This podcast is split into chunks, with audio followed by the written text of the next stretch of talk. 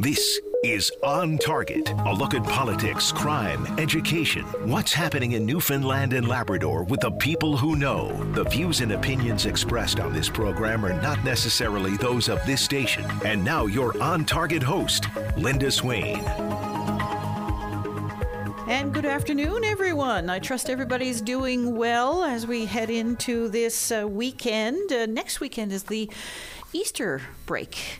So everybody gets a little bit of an extra couple of days there, so that's great to hear. Well, yesterday's provincial budget outlined some pretty big changes coming to the way in which the province delivers healthcare services.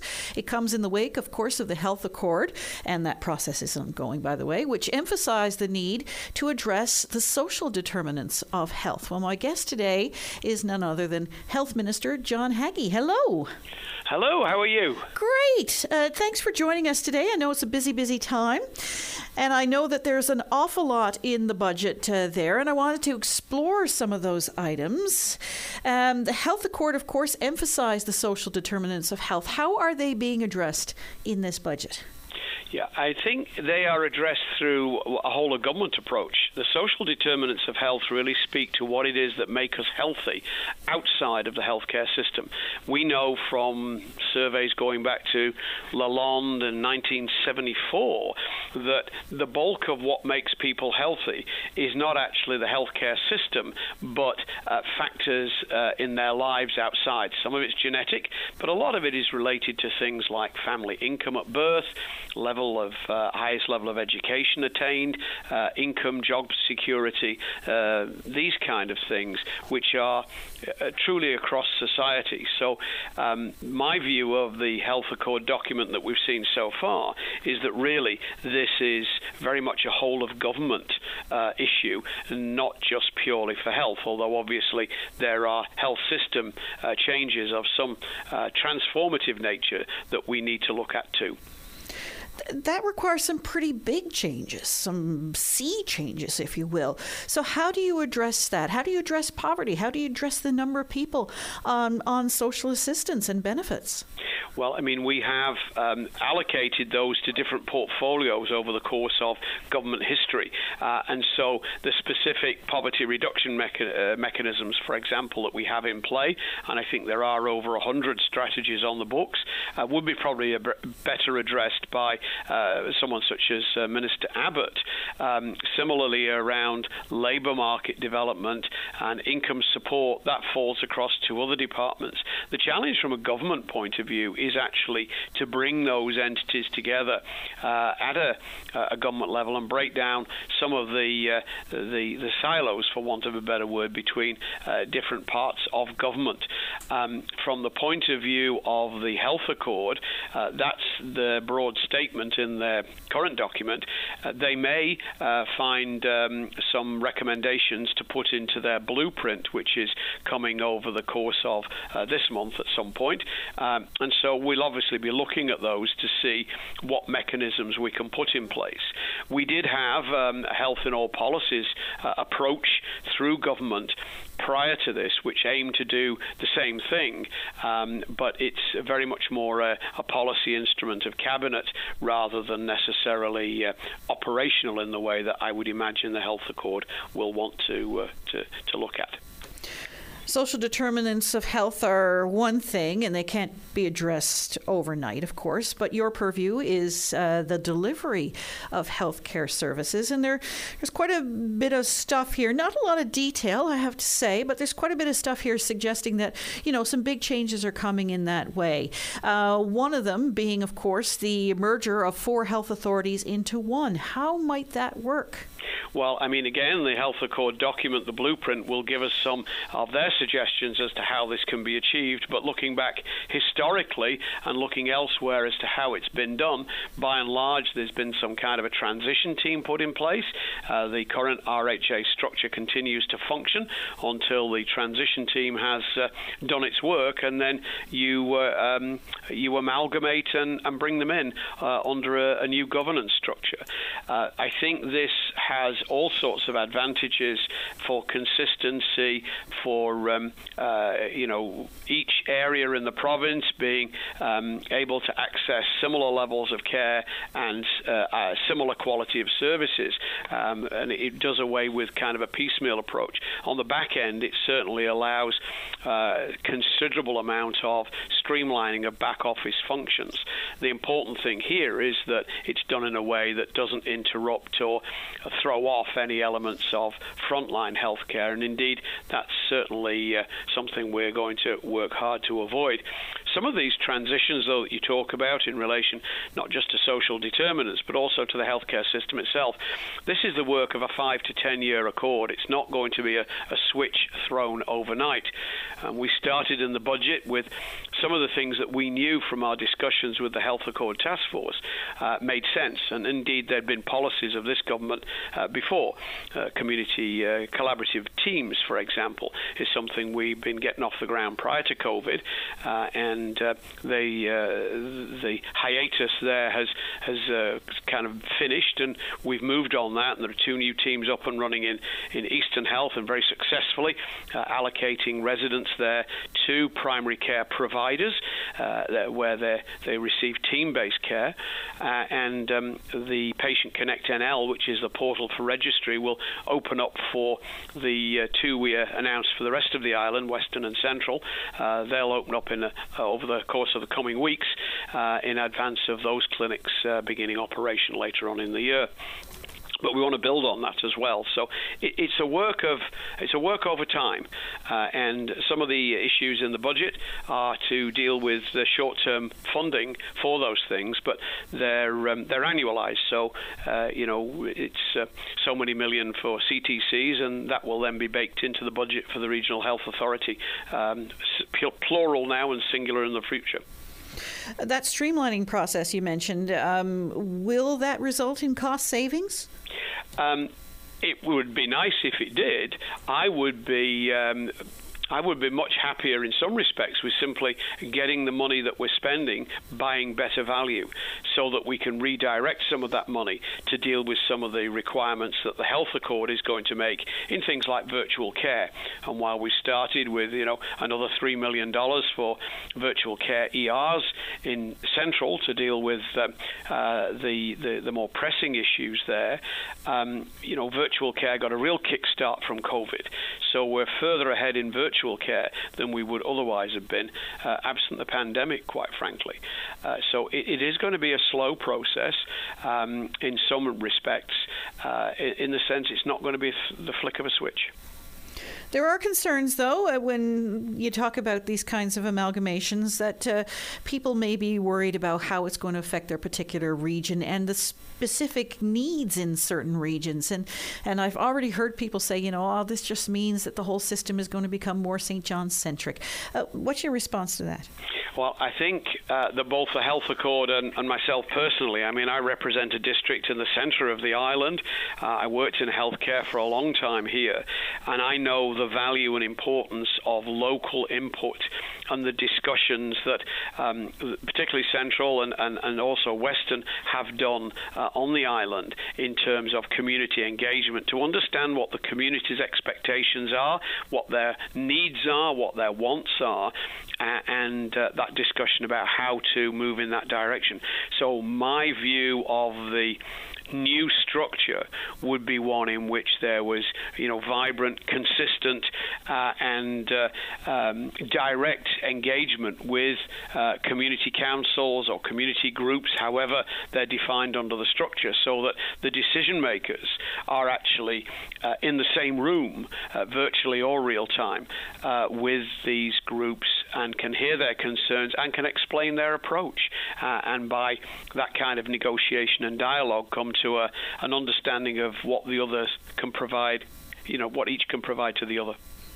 You mentioned these collaborative care teams, and I want to ask you a little bit more about that when we come back after the break. My guest today on On Target is Health Minister John Haggie. We'll be back right after this. Join us for On Target, one hour in which Linda Swain examines topics that mean the most to you. On Target, weekday afternoons at 1 on your VOCM. My guest today on On Target is Health Minister John Haggie. He's on the line with us now. And um, John, you mentioned earlier these collaborative health care teams uh, or clinics. There's uh, two, I believe, in the St. John's region. How do they operate? What do they do exactly? Explain them for anybody who might not know. Yeah, that's a very good question, and happy to do that. I mean, th- those aren't the only ones we've got. We certainly had, I think, uh, uh, six in operation prior to COVID uh, at various locations across uh, mainly the island. Um, essentially, what they are is they're a, a, health home for an individual or their family. Um, the uh, primary care team provides the right provider for the right problem at the right time. So, um, you know, you may have a, an issue with your diabetes control, uh, and that may be something fairly straightforward. So, you would be channeled maybe to see a nurse practitioner or maybe a, a diabetic educator, because that's both uh, both those practitioners are able to deal with those things. Um, you may uh, find that you have a mental health or addictions issue, and there may be a day there where there's a mental health and addictions counsellor available virtually or in reality. Uh, I'd like to see pharmacists in there and maybe optometrists as well, providing those kind of services and possibly even counselling.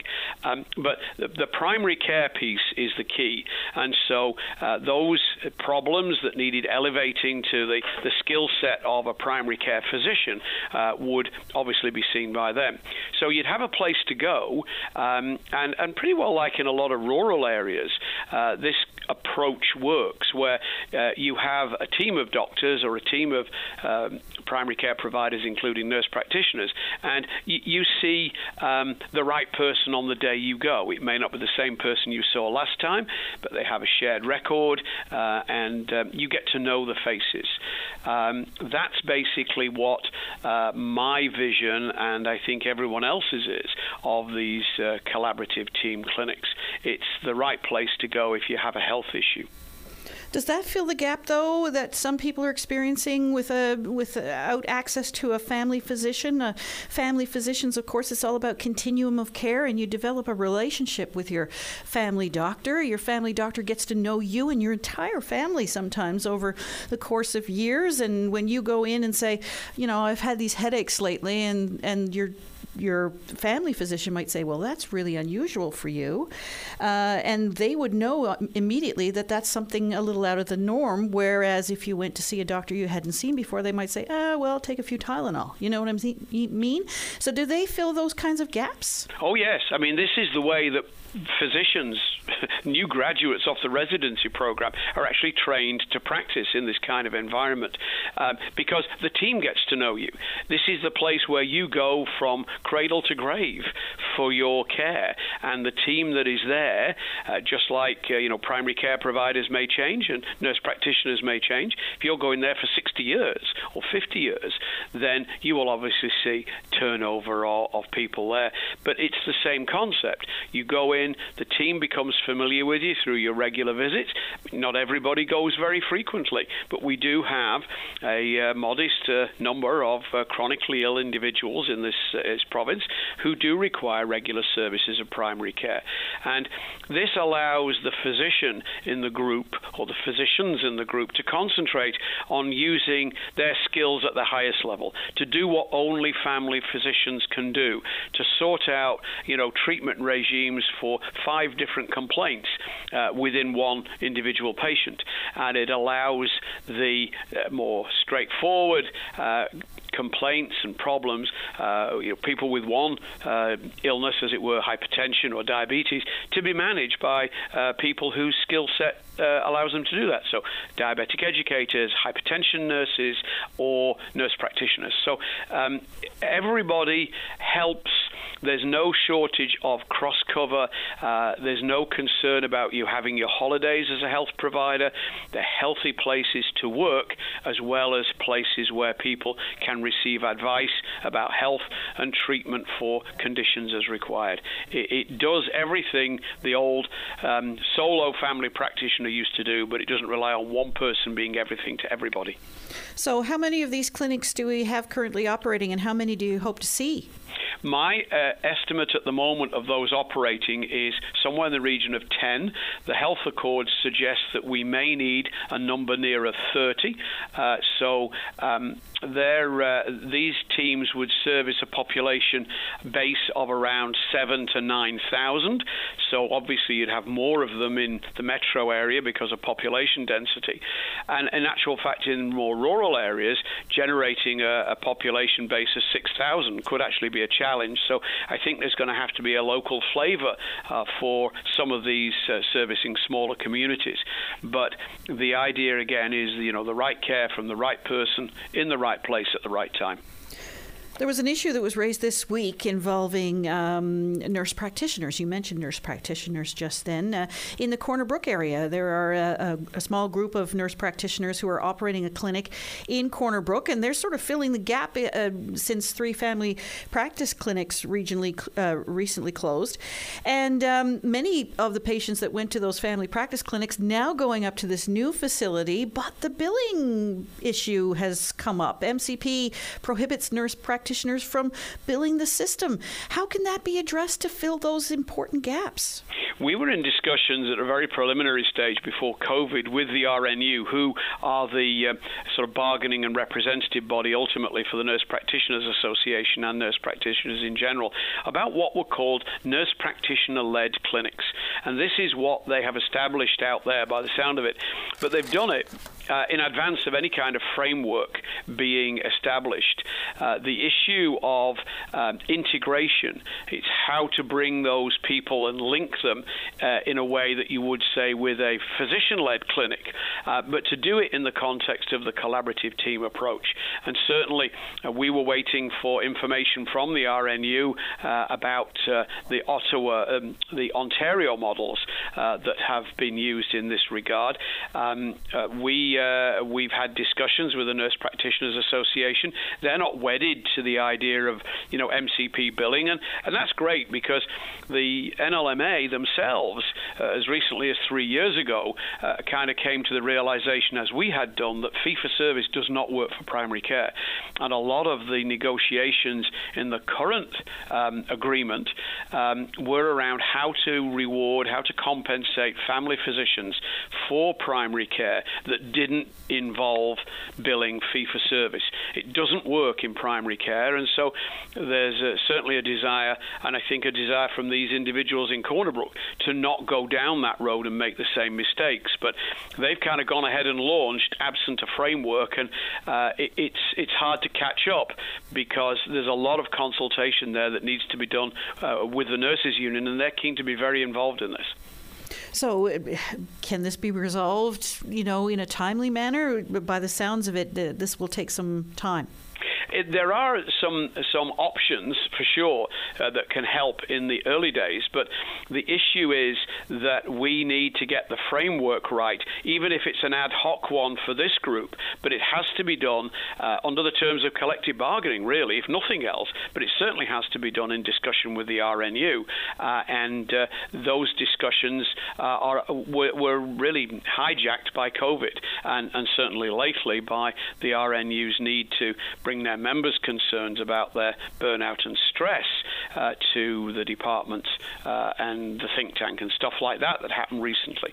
So uh, totally on board with the idea of nurse practitioner led clinics. The problem is operationalizing it in a way that works for them and for the patients in Corner Brook.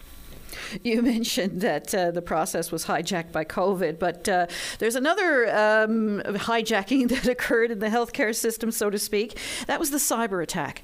And uh, while, uh, you know, the people uh, government and uh, the health authorities were informing people about it back in November, um, it didn't become real for a lot of people until they start receiving their letters, and they're getting them now.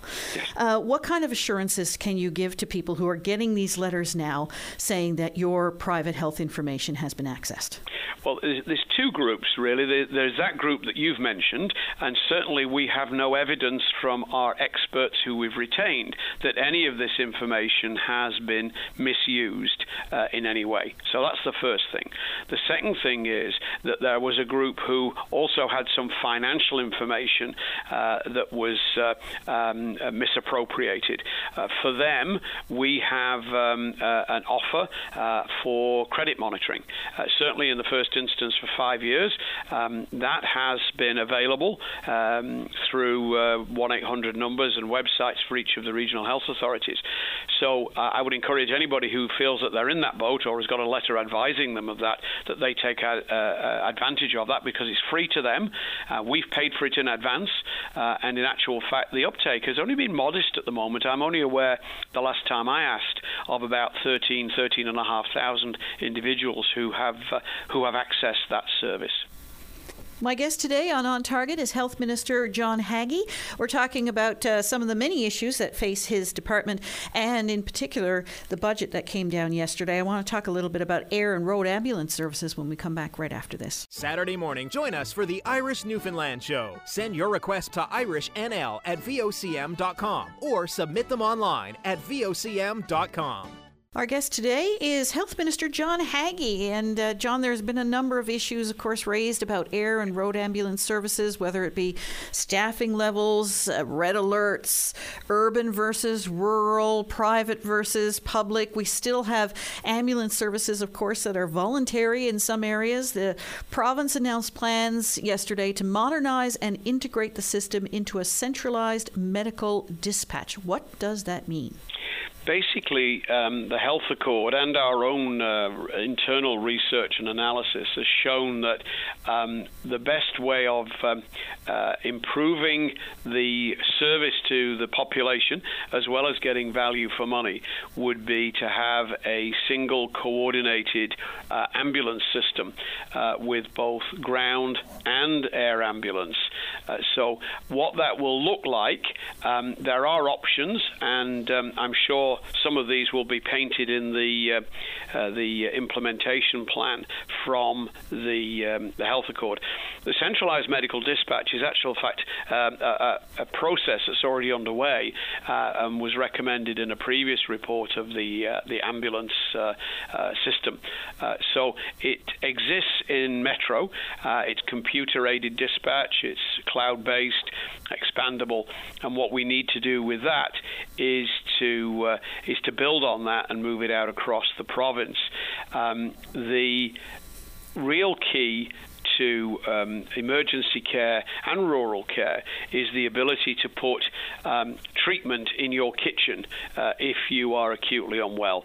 So you don't simply have to wait to be transported to wherever the facility might be. Uh, the, uh, the the team on the rig uh, would be in a position to start uh, treatment. We started down that road some years ago, and I would say now that two thirds, if not more, of our uh, staff on frontline ambulances, our primary care paramedic standard.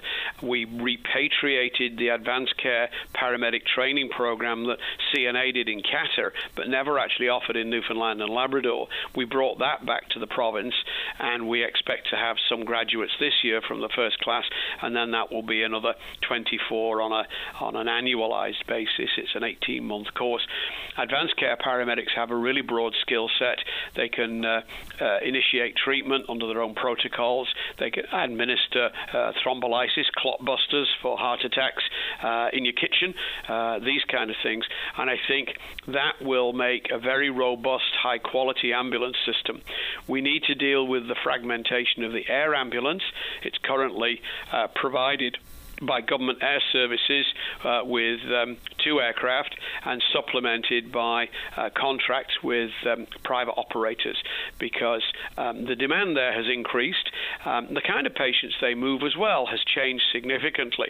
At one time, it was acutely ill um, patients on ventilators, on life support. Um, but now a significant number of those individuals are unwell, but are being moved in for things like cardiac catheters uh, and that kind of stuff. So we need to look at how those aircraft are crewed, uh, who provides them, uh, and how you know we uh, we deal with the issue of uh, you know running aircraft in government. Uh, so I think what we would look to is the Health Accord implementation plan, and then work in our own department to generate some options so that government can make a decision as to how they wish to proceed uh, with both of those areas. Uh, so that would account for some of the money then for air ambulance specifically? Well, the base budget for air ambulance had never changed over um, several years. We topped it up on a regular basis. What we've done now is we have established the base budget for the ambulance program at what we've been actually spending. So that's been a $3.3 million increase um, to the base budget. And that reflects uh, the, the decisions we made to use aircraft to move patients, say, from the west coast of the island rather than putting them in an am- a ground ground ambulance. So um, that demand is slowly increased uh, for uh, uh, for the uh, that service over the course of the last few years as well. Dr. Susan McDonald, yesterday, when we were talking to her uh, during the um, uh, the scrum in the main lobby area, referenced uh, the crisis in family medicine in the province, and she highlighted central Newfoundland in particular. She says it's one of the worst affected regions in the province. And uh, we've had many stories over the years, not just family physicians, but specialists as well, dating back. Uh, Central Health has had some difficulty in recruiting, so it seems. What's the situation there? How is it being addressed? Well, several things from the, the government point of view, from the department point of view. We just negotiated a $36 million pay rise for physicians for their 1,300 members. They have Atlantic parity. Um, we announced last fall a series of recruitment and retention measures, which are some are in place and some are nearly complete. Um, so that would include, for example, a $100,000 non repayable loan for any new family medicine resident who wishes to set up a collaborative practice in the province, uh, as long as they stay for five years. It would obviously be prorated if they left earlier. We provide new family physicians with a minimum income guarantee for the first two years of their practice, hearing that they were concerned because they didn't have any experience of working in a self employed environment. Uh, so we've tried to take that uh, off their shoulders. Um, we have uh, announced, I think, another $14 million uh, over the course of. Um, this particular budget year, which will become annualized, uh, we are uh, spending $3 million for two virtual ER hubs, one in Gander, one in Grand Falls, Windsor, that will service the smaller communities. The facts of the case are is we have a premium uh, payment for family physicians who wish to work in rural and isolated communities, uh, and uh, it's a question now of going out and marketing that, and that was the piece about the office, the secretariat of um, uh, health pro, um, health provider recruitment. The ADM appointment, my understanding from Executive Council, is that this is nearly complete. We have started uh, populating uh, some of the staff positions, uh, and um, we'll be hitting the ground running with a marketing plan uh, which uh, we've had designed to compete at the national level with um, with other jurisdictions. So there is a lot of robust activity there with the medical association. Uh, the challenge is that whilst having significant increase in numbers of physicians over the last 10 to 15 years, um, it's been a challenge, even with these incentives and even with these new ones, to attract people to rural communities. We've engaged with MNL, uh, and um, in my own district, we have a, a local group with the, uh, the municipality uh, through my office and the health authority, because you might be recruiting a doctor, but you've actually got to attract a family because a lot of these individuals now come with families and their first question is you know where are the kids going to go to school uh, what's the hockey rink like or you know are the ballet lessons in the community or you know the tennis courts these kind of things uh, it, it's a lifestyle thing. So there's a role in here for everyone, uh, and I think there are some really positive things coming out. Uh, we, in conjunction with the Accord Task Force, do recognize that some of the smaller communities are going to be very challenged because they have been used to having a, uh, a doctor living in the community.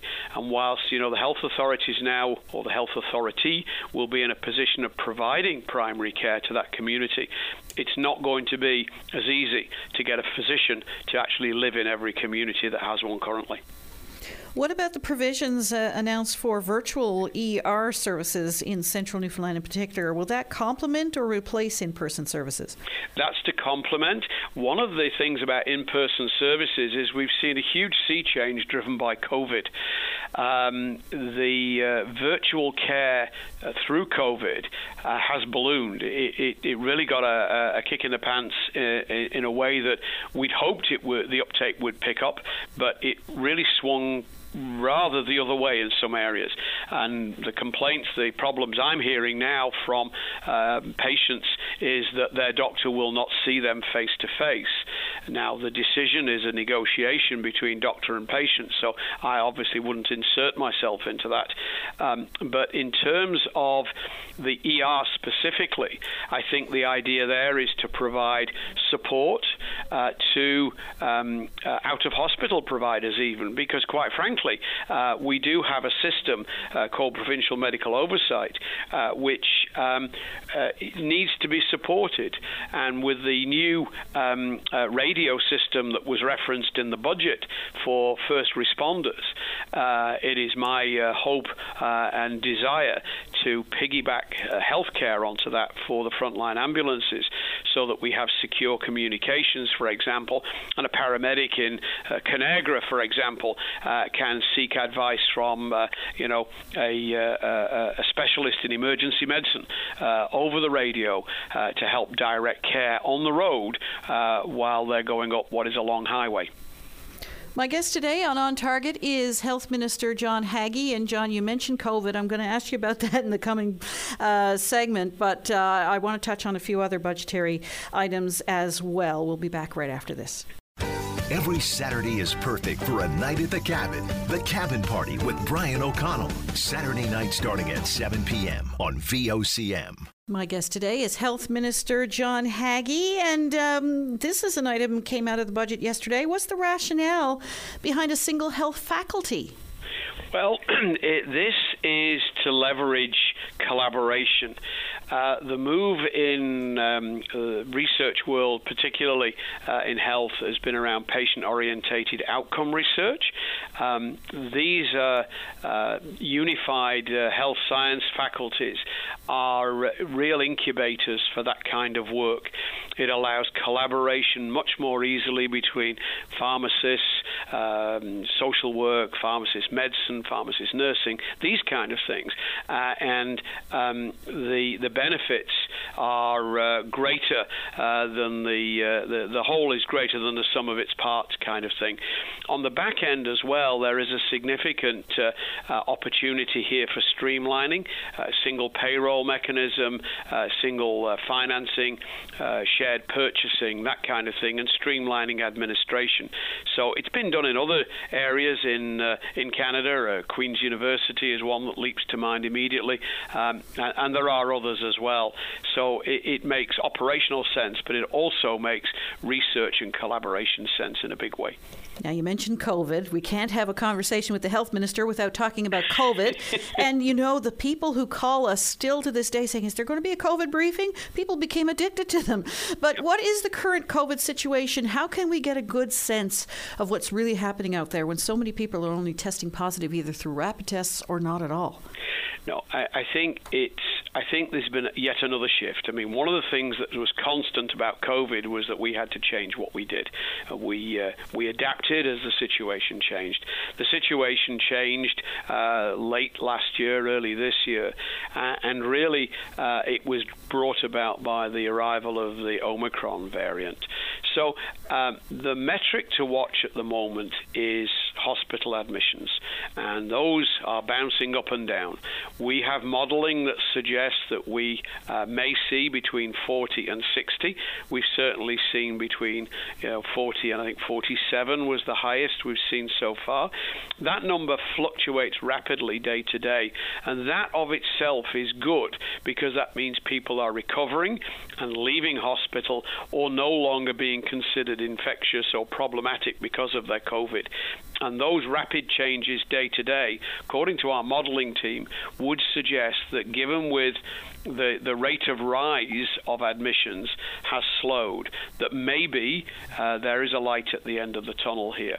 And so um, uh, Dr. Fitzgerald and her public health team's advice is basically to hold fast, and uh, things are, um, uh, you know, things seem to be manageable at the moment. The flip side of that, of course, is that we have an exhausted, tired, and very dedicated workforce in the healthcare system, uh, and this way with the numbers has arrived at a time when, you know, two years in uh, and they're tired. We see now somewhere between 550 and 590 healthcare workers out of the system on a day by day basis uh, because of COVID themselves or symptoms. That is problematic uh, in terms of um, service delivery. So the uh, CEOs and the regional health authorities have been told to uh, manage the situation by sort of dialing up and dialing down on the procedures that are a little bit more discretionary, the, the planned procedures, the elective ones. That will obviously add to potentially a backlog, but at the end of the day, our problems are twofold. We have people on stretchers in emergency departments who need beds, and we have to care for the caregivers because if we don't, there will be nobody left to care for the people who need care. And on that note, when can we expect to see some relief in terms of working through those surgical backlogs? I know you've spoken to this before, but then everything changed with Omicron. Are staffing levels still having an impact on that? Because the nurses union has suggested that these were problems even before COVID. Yes, I mean, we have a, a, seasonal healthcare system in Newfoundland and Labrador. Speaking from my own experience as a, as a clinician, as a surgeon, I often found it quite difficult to persuade people to come in for planned surgery during the summer months. Uh, and indeed, the staff traditionally would look to have their holidays over the summer months, just as, as a lot of people would. And so there was a, a kind of natural rundown uh, during the summer. I think the staffing situation at the moment has been exacerbated, as I say, by staff off with COVID. But we've also, like every other jurisdiction in Canada, seen a significant shift in the way um, healthcare workers want to work and this move towards casualization or early retirement. We actually uh, have commissioned uh, some research uh, after discussion with the RNU and others about uh, uh, the attitudes and approaches of the workforce, and I think that RFP actually closes uh, today. Uh, so um, we are hoping that in the not too distant future we'll have some concrete information about what it is that appeals to healthcare workers.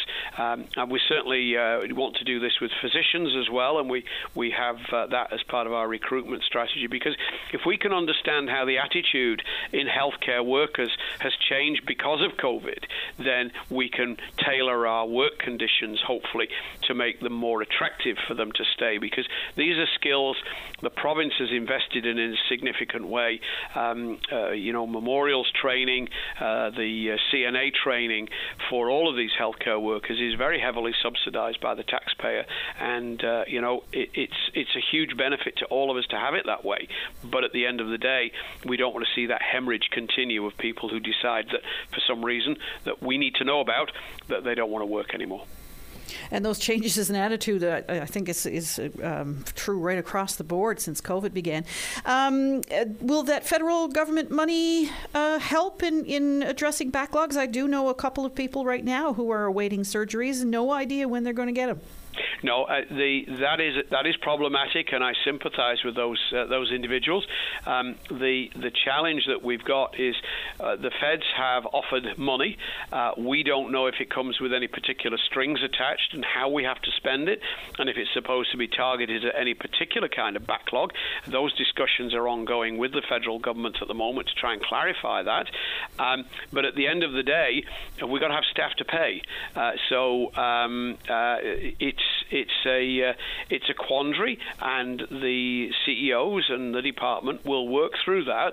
Uh, but our priority at the moment has to be very clearly to get people on stretchers into beds, to get nurses to have some kind of respite, uh, and uh, to to quite frankly flip back to COVID and consider what the impacts are going to be of you know maybe another booster campaign because we're still waiting to hear from Dr. Fitzgerald's team about some recommendations in the light of the the NACI, the uh, Advisory Committee on Immunisations recommendations about a possible second booster or fourth shot. When might, might, when might we hear more about that?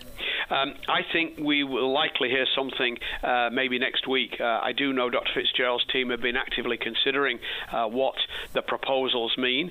Uh, certainly, I think, uh, as it were, the lower hanging fruit would be to to start with um, long-term care. in terms of staff for delivery of the vaccine, that's a simpler problem to deal with. Um, then after that, personal care homes. it depends on the criteria that Dr. Fitzgerald and her team um, uh, approve in terms of whether there's a, a, an age cutoff or whether it's disease related. So uh, I'm looking forward to getting that in the near future. Minister Haggie, I do appreciate your time. I know you're very busy these days, especially with the budget rollout. Uh, thank you very much. You're more than welcome, Linda. I hope you have a good weekend. Same to you. And we'll be back on Monday. Uh, do j- join us then. Uh, thanks a lot, everyone. Stay safe out there and enjoy your weekend.